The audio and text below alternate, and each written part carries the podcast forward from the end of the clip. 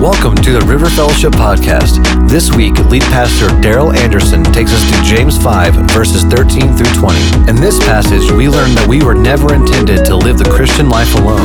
We were created for community, but these three elements are essential if the church is to embrace and experience real community. To learn more about River Fellowship in Amarillo, Texas, go to rfamarillo.org. I don't know if you've noticed, but I have a ping pong table up here. I don't know if you've seen it yet. I love ping pong. I grew up playing ping pong as a, as a young guy. I played a lot of tennis, so ping pong was a, a less windy, shorter, smaller version of being able to play some tennis. Played a little bit more when I got in college, et cetera, just, you know, goofing around. Haven't played a lot, you know, in the last several decades, just every once in a while here and there. But I love to play ping pong. In fact, I love to play ping pong so much, I'm just going to play a little ping pong. Okay, so just bear with me. I'm going to play a little ping pong. Here we go.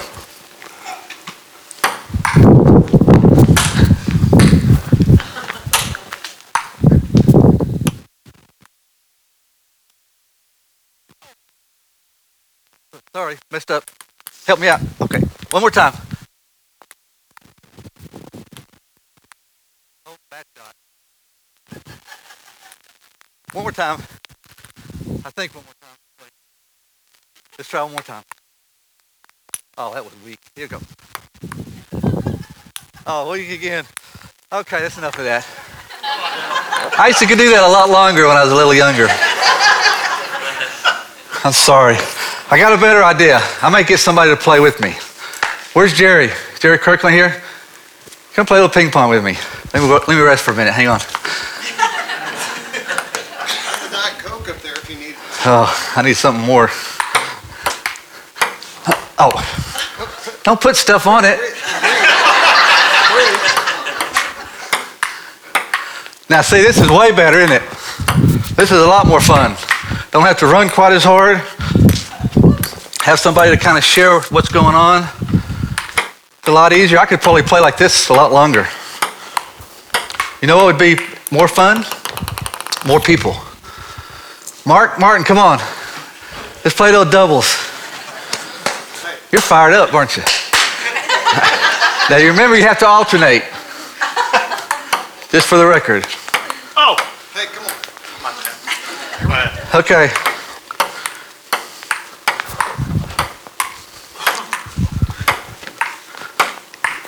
Now, this is a lot more fun. You get a little chance to kind of relax a little bit. You can, you can chill out and let the other person hit. And it doesn't matter if you hit the table, doesn't matter if you hit the net. That's good, guys, since you're chasing that ball anyway. Go get it.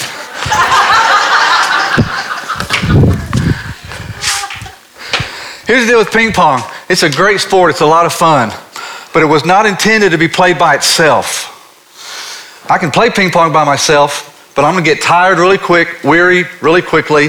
I'm gonna burn out very quickly. Ping pong was not created to be played by itself, it was created to be played with other people.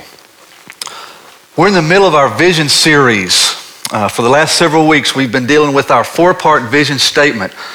Those of you that have been here for several weeks, you may have this memorized by now, I don't know, but if you're new, our four part vision statement is we want everyone, we desire for everyone to experience God, to exalt Christ, to embrace community, and to engage the world.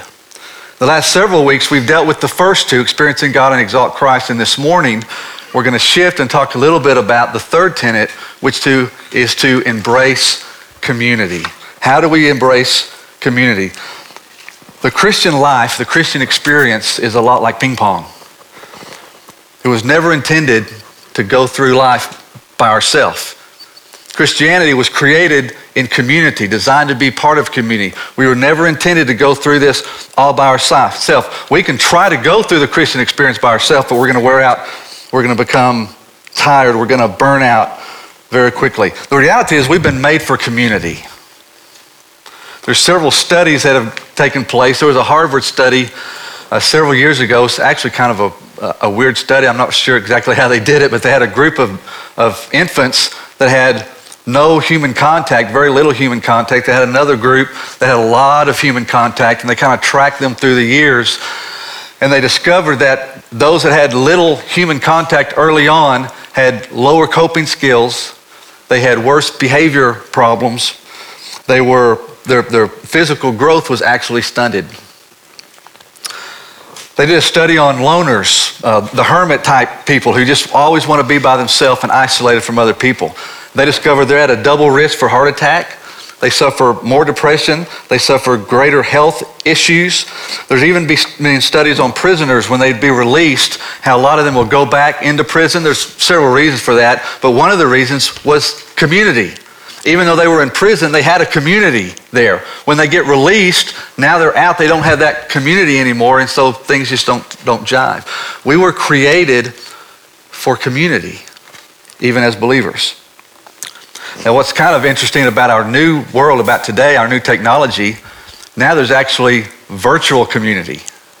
And we can enjoy virtual community. There's message boards, chat rooms, social networking sites, on and on and on and on, where you can get wrapped up in this virtual community. Now, the essence of the virtual community, though, is one, there's a lot of distance. You know, you can, you can have community with somebody on the other side of the world. There's anonymity. They don't really know anything about you. They only know what you want them to know about you. They only see what you allow them to see. There's no involvement, there's no commitment, there's no personal interaction. It's just a virtual community. It's an opportunity to experience a type of community without experiencing the real thing. What does virtual mean? It means not real. So, virtual community is not a real community. It might have some realistic attributes, it might have some realistic characteristics. It may look real at times, but it's not real. It's a virtual community. And unfortunately, I think a lot of our churches are experiencing virtual community. We're experiencing some characteristics of real community, but there's not that involvement, that commitment, that interaction, that transparency that you get with real community. So, what I want to talk about this morning is how do we embrace community because what I don't want River Fellowship to be is a virtual community. I want it to be real community. And all of us that become involved in this, we experience and we embrace community. So, how do we embrace community? That's what I want to talk about.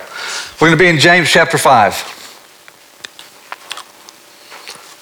James chapter 5. We're going to pick it up in verse 13. And typically, this passage uh, when people speak on this passage, they're usually either speaking on prayer or on healing, and they'll use this passage. And both of those are great applications to this verse. But I want to look at this passage in the context of community this morning. James chapter 5, verse 13. Is any one of you in trouble? He should pray. Is anyone happy? Let him sing songs of praise. Is any of you sick? He should call the elders of the church to pray over him and anoint him with oil in the name of the Lord. And the prayer offered in faith will make the sick person well. The Lord will raise him up. If he has sinned, he will be forgiven.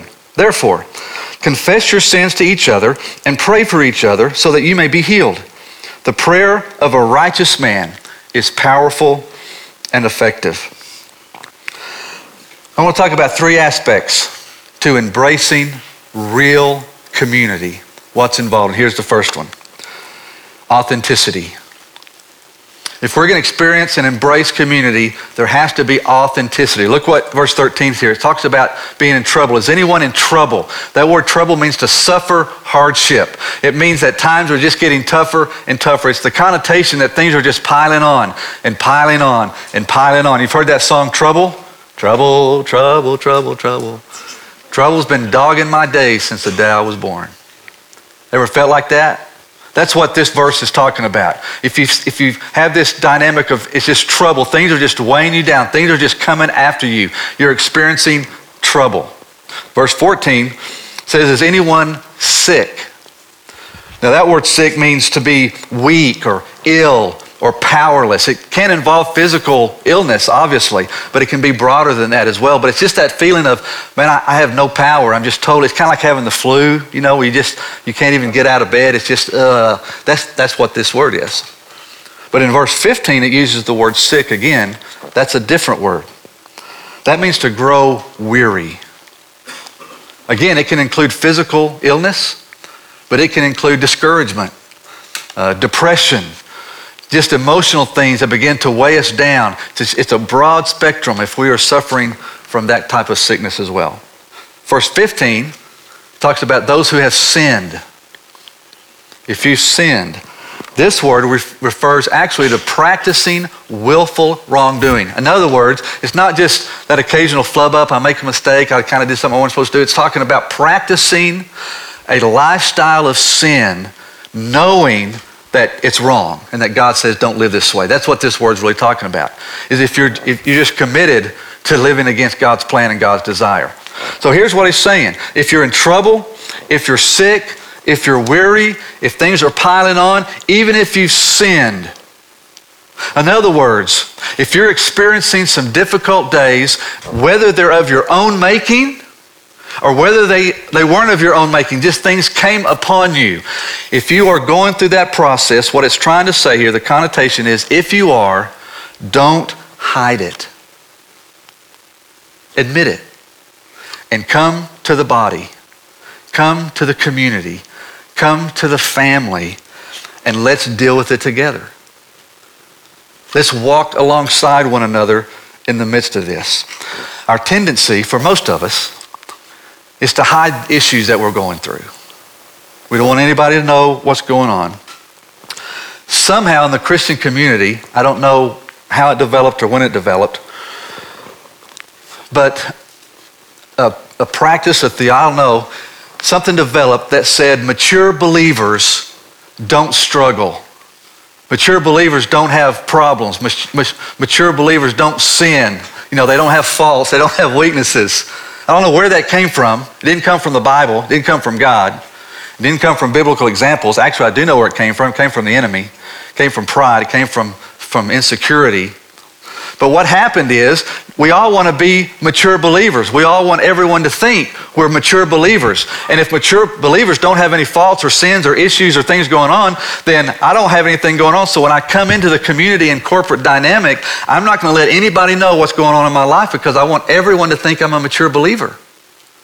So if I have issues going on in my life, they're going to think I'm not a mature believer. So what that creates is this dynamic of not being willing to be authentic. What it creates is this, this different image that everything's okay even when everything's not okay. When I was getting ready for this sermon, I found this little mask in our closet. We've got a, a, a, closet of toys for our grandkids. When they come over, they got stuff to play with. This actually had a stick on it. We had four or five of these, but our grandkids play with them when they broke all the sticks off the mask.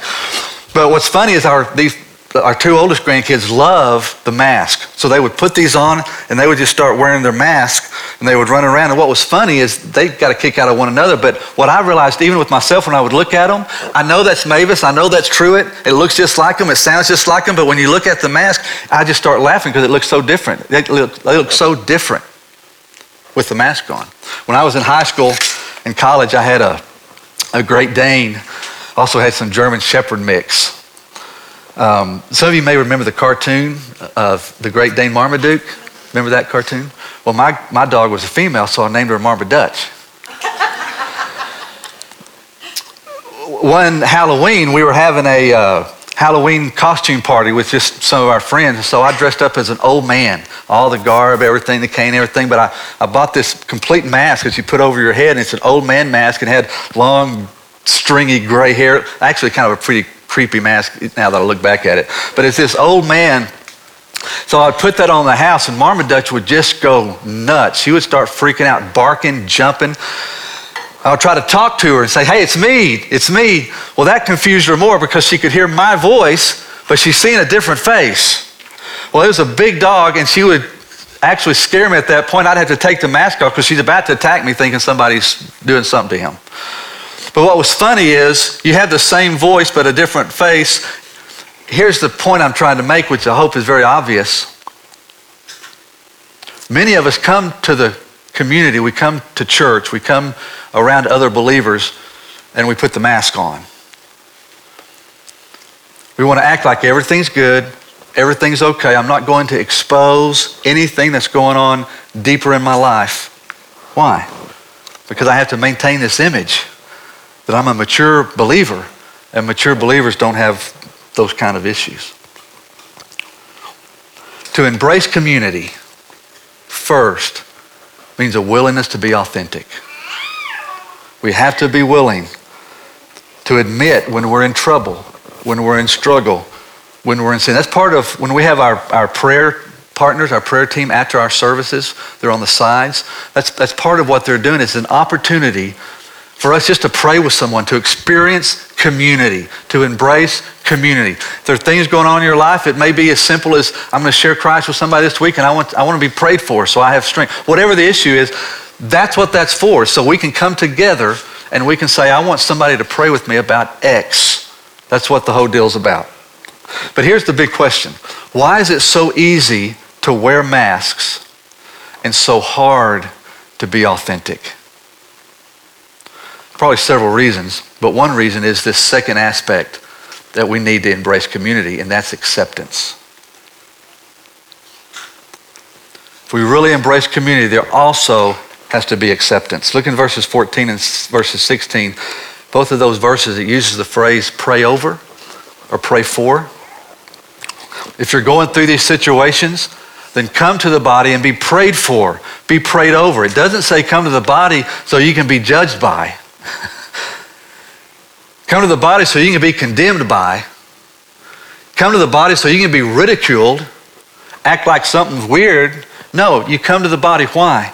To be prayed over and to be prayed for. That is, that is the dynamic, is that is one of acceptance of understanding, of willing to walk alongside. So, if it's confessing sins to one another, if it's asking for prayer, if it's admitting or requesting anything personal, that requires acceptance. If I don't feel that I'm going to be accepted when I come to you with all of my stuff, then I'm never going to show that stuff to you. I'm going to keep it to myself. I'm going to continue to suffer in silence. I'm going to continue to wear that happy, healthy, everything's fine mask if I don't feel the acceptance. Several years ago, we lived in Odessa. I was serving uh, on staff at a church there, and our boys were really young, uh, preschoolers. At this time, we lived in a little townhome apartment complex area, and so Denise had taken our two boys out kind of on a playground area out there. And while she was there watching the boys, another lady came with, with her little child. They began to talk a little bit, and after a few minutes, um, you know, they began to say, you know, hey, are you married, not married? And she said, no, I'm not married. You know, I'm, I'm, uh, I'm single. She asked Denise, she said, yeah, you know, I'm married. And so she asked, what does he do? And well, my husband's up, you know, one of the pastors at the church downtown, etc. So then Denise immediately said, well, what do you do? When she asked, the lady became very quiet. She kind of paused. She put her head down and she said, I'm a stripper. And as soon as she said that, she began to walk away, distance herself from Denise, and kind of ended the conversation. And if you know my wife, that, that isn't happening. So she said, she, I mean, she just started going, That's, what, what are you doing? What's the deal? What's going on? What, what's, what's happening? Well, the lady shared, she said, Well, typically, when I find out that I'm talking to Christians, they find out what I do, they end the conversation really quickly. And I was just going to save you the embarrassment of that, and I just thought I would just end it myself. Of course, Denise didn't have that, and they talked for a lot longer and became friends. But the point was, she sensed that same thing that so many of us sense in the church community of not having acceptance. When I was in Lubbock, uh, this was a few years after that incident, I was a youth pastor at a church there, and I had these two high school guys that were just crazy guys. And when they would come, if, if it was nice weather, they always came in shorts and just an old t-shirt, a lot of times just a sleeveless like tank top shirt. If it were cold, they might have short sleeves on. That's just what they were. They never dressed up at all.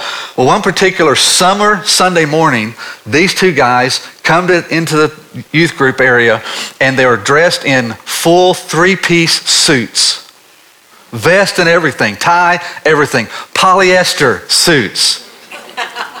And so obviously I had to give them a hard time, make a little fun, tease. We just had a good time with that. But then finally I said, Why are you wearing this? They said, Well, we'll be honest with you. Last night, early into the morning, like 3 o'clock in the morning, they were working on their cars.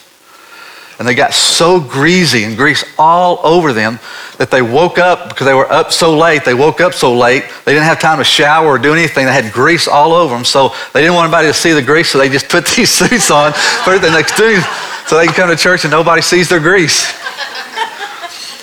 And I remember thinking, even that time, how many people, how many of us put our suits on, come to church so that nobody will see our grease? No one will see our pain. No one will see our struggle. No one will see our faults. No one will see our sins. No one will really know what's going on inside of us. Why do we do that? Part of the reason is we don't feel the acceptance if we show that stuff. Romans 15, 7 says, Accept one another then, just as Christ accepted you in order to bring praise to God. Accept one another just like Christ has accepted you. How has Christ accepted us? Well, Romans 5, 8 tells us that while we were yet sinners, Christ died for us. While we were rebellious, while we were in sin, while we were fulfilling our selfish nature and our selfish desire, when we could not give a rip about God or what He wanted us to do, in the midst of that, He fully accepted us and gave His life for us. We're to accept people the same way. If God can accept me with all of my junk and trash and sin, surely I can accept people in the midst of their pain and their struggle and their walk. Because if I'm really honest, I'm going through the same stuff. Somehow we've got to take this mature believers don't sin and don't struggle and don't have problems. We've got to, somehow we have to remove that theology and say we all have those kind of issues. But here's the correlation acceptance breeds authenticity. If we're going to embrace community, we have to have both acceptance and authenticity because I will only be authentic in front of you if I know I'm fully accepted by you when you see the real me. when you see stuff that's going on with me. And here's the reality people in the church, people outside the church, we all have real needs and real pain and real issues and real hurts and real struggles and real problems. And we have to have a place where we can expose those and be accepted in the midst of those. The church ought to be the ultimate place of acceptance. No one should ever come into our fellowship and feel condemned or judged or criticized or belittled. Every person should understand and feel the acceptance that comes through the body of Christ. You want to see River Fellowship explode? You want to see River Fellowship have a great impact in people? Create this type of environment. If we can create the type of environment where you can be authentic because you will be fully accepted, if we can truly be that kind of a body, people will come because that's what people want. That's what people need. They need community and they need acceptance. So, how do we embrace community? Authenticity, acceptance, and here's the third one that's accountability. We've got to be willing to have accountability. Look in verses 19 and 20. We didn't read this earlier. Verse 19 in James says, My brothers, if one of you should wander from the truth and someone should bring him back, remember this whoever turns a sinner from the error of his way will save him from death and cover over a multitude of sins. When we wander off, we need someone to help bring us back. When we get wrapped in sin, we need someone to help kind of unwrap us. When we veer off track, we need someone to kind of bring us back in track. That's what accountability is all about. And accountability works two ways. It means one, I have to be willing to be held accountable to you But secondly, I also have to be willing to hold you accountable at the same time. It works both ways. Verse 16 is a very interesting verse to me. It says, Confess your sins to one another. Now, when I read that, my first response is, You're nuts. You're crazy. There ain't no way I'm getting up here and spilling my guts on everything that's going on. There's no way I'm doing that. That's not really what this verse means. This verse does not mean get up and tell everybody in the body everything that's going on in your life and everything you've ever done and thought. That's not what this is saying. What it's saying is you need to surround yourself with some people that will help hold you accountable. People that you can be fully authentic in front of, that you know that you'll be fully accepted once you begin to share. But you need to, you need to bring some people into your life one, two, three, four, whatever some people into your life that you can be held accountable. Will you give them permission to say, hold me accountable? When you see me veering off, I want you. You have permission to bring me back. If you see me wrapped up in sin, you have my permission to begin to unwrap me and expose that and confront me in those issues. Because the reality is, we need that. None of us can walk with Christ the way we're called to by ourselves. There's no way.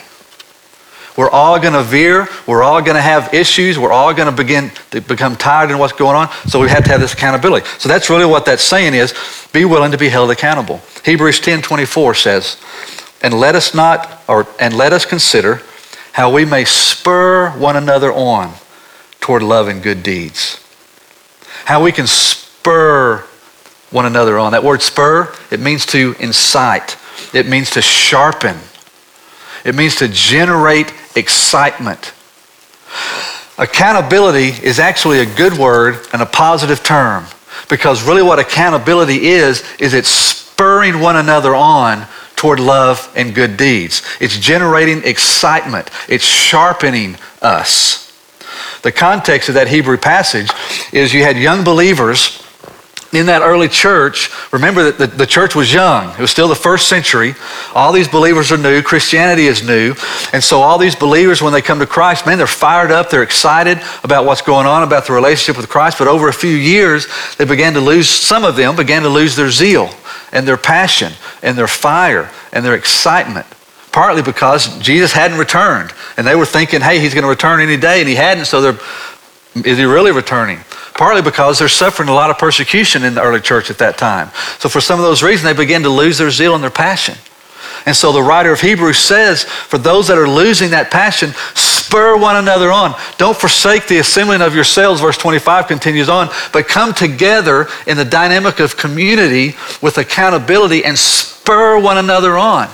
And accountability is just that. It's helping us stay excited and passionate and zealous for our relationship with Christ and what He's doing in our life. That's what accountability is all about. It's actually a positive word. And it, the same thing is true today as was in the early church.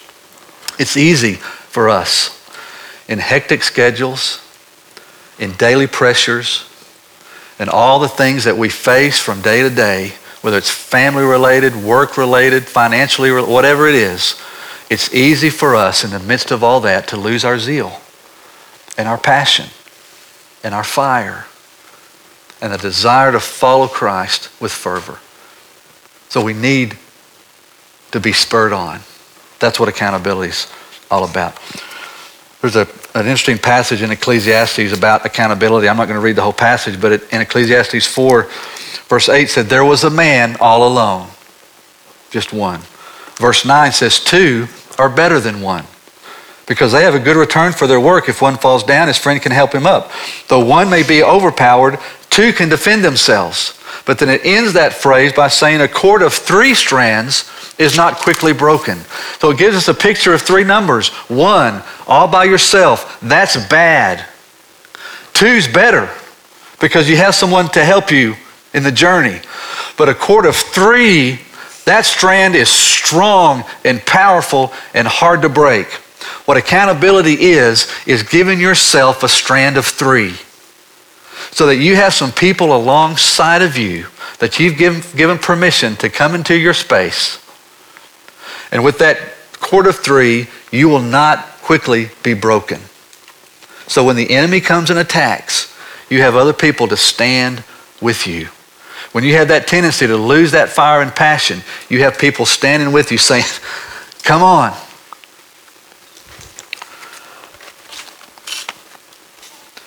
With ping pong, I could play ping pong by myself if I wanted to, but I can tell you it's not going to last long. I'm going to get tired quick. I'm going to burn out quick, and I'm going to just, I'm going to quit playing. But if I play with some buddies, I can play all night. And the same is true with my Christian journey. If I've got to do that by myself, I'm going to tire out, I'm going to burn out, and I'm going to quit at some point. I'm just going to bail. But if I have some buddies, if I have a community, if I have a family that I can do this with, I can do it all day.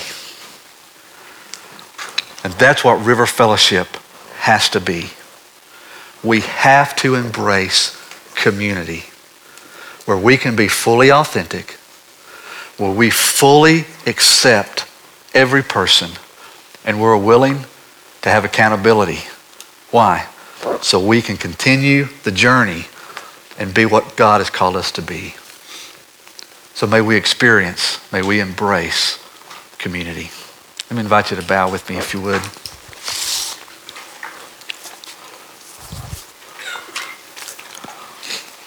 I want the Spirit just to minister to to you. And I don't, again, I don't know what you came here with this morning. I don't know what's going on in your life and in your heart. But if you're here and you are one of the ones that are in trouble or you're sick or you sin, there's things going on, life's piling up, I want you to know that you can admit that. That there are people in this family that will walk alongside with you. We don't want you to go through those struggles alone. There's no reason to. Thanks for listening. To hear more messages or to learn more about River Fellowship in Amarillo, Texas, go to rfamarillo.org. Thanks. Have a great week.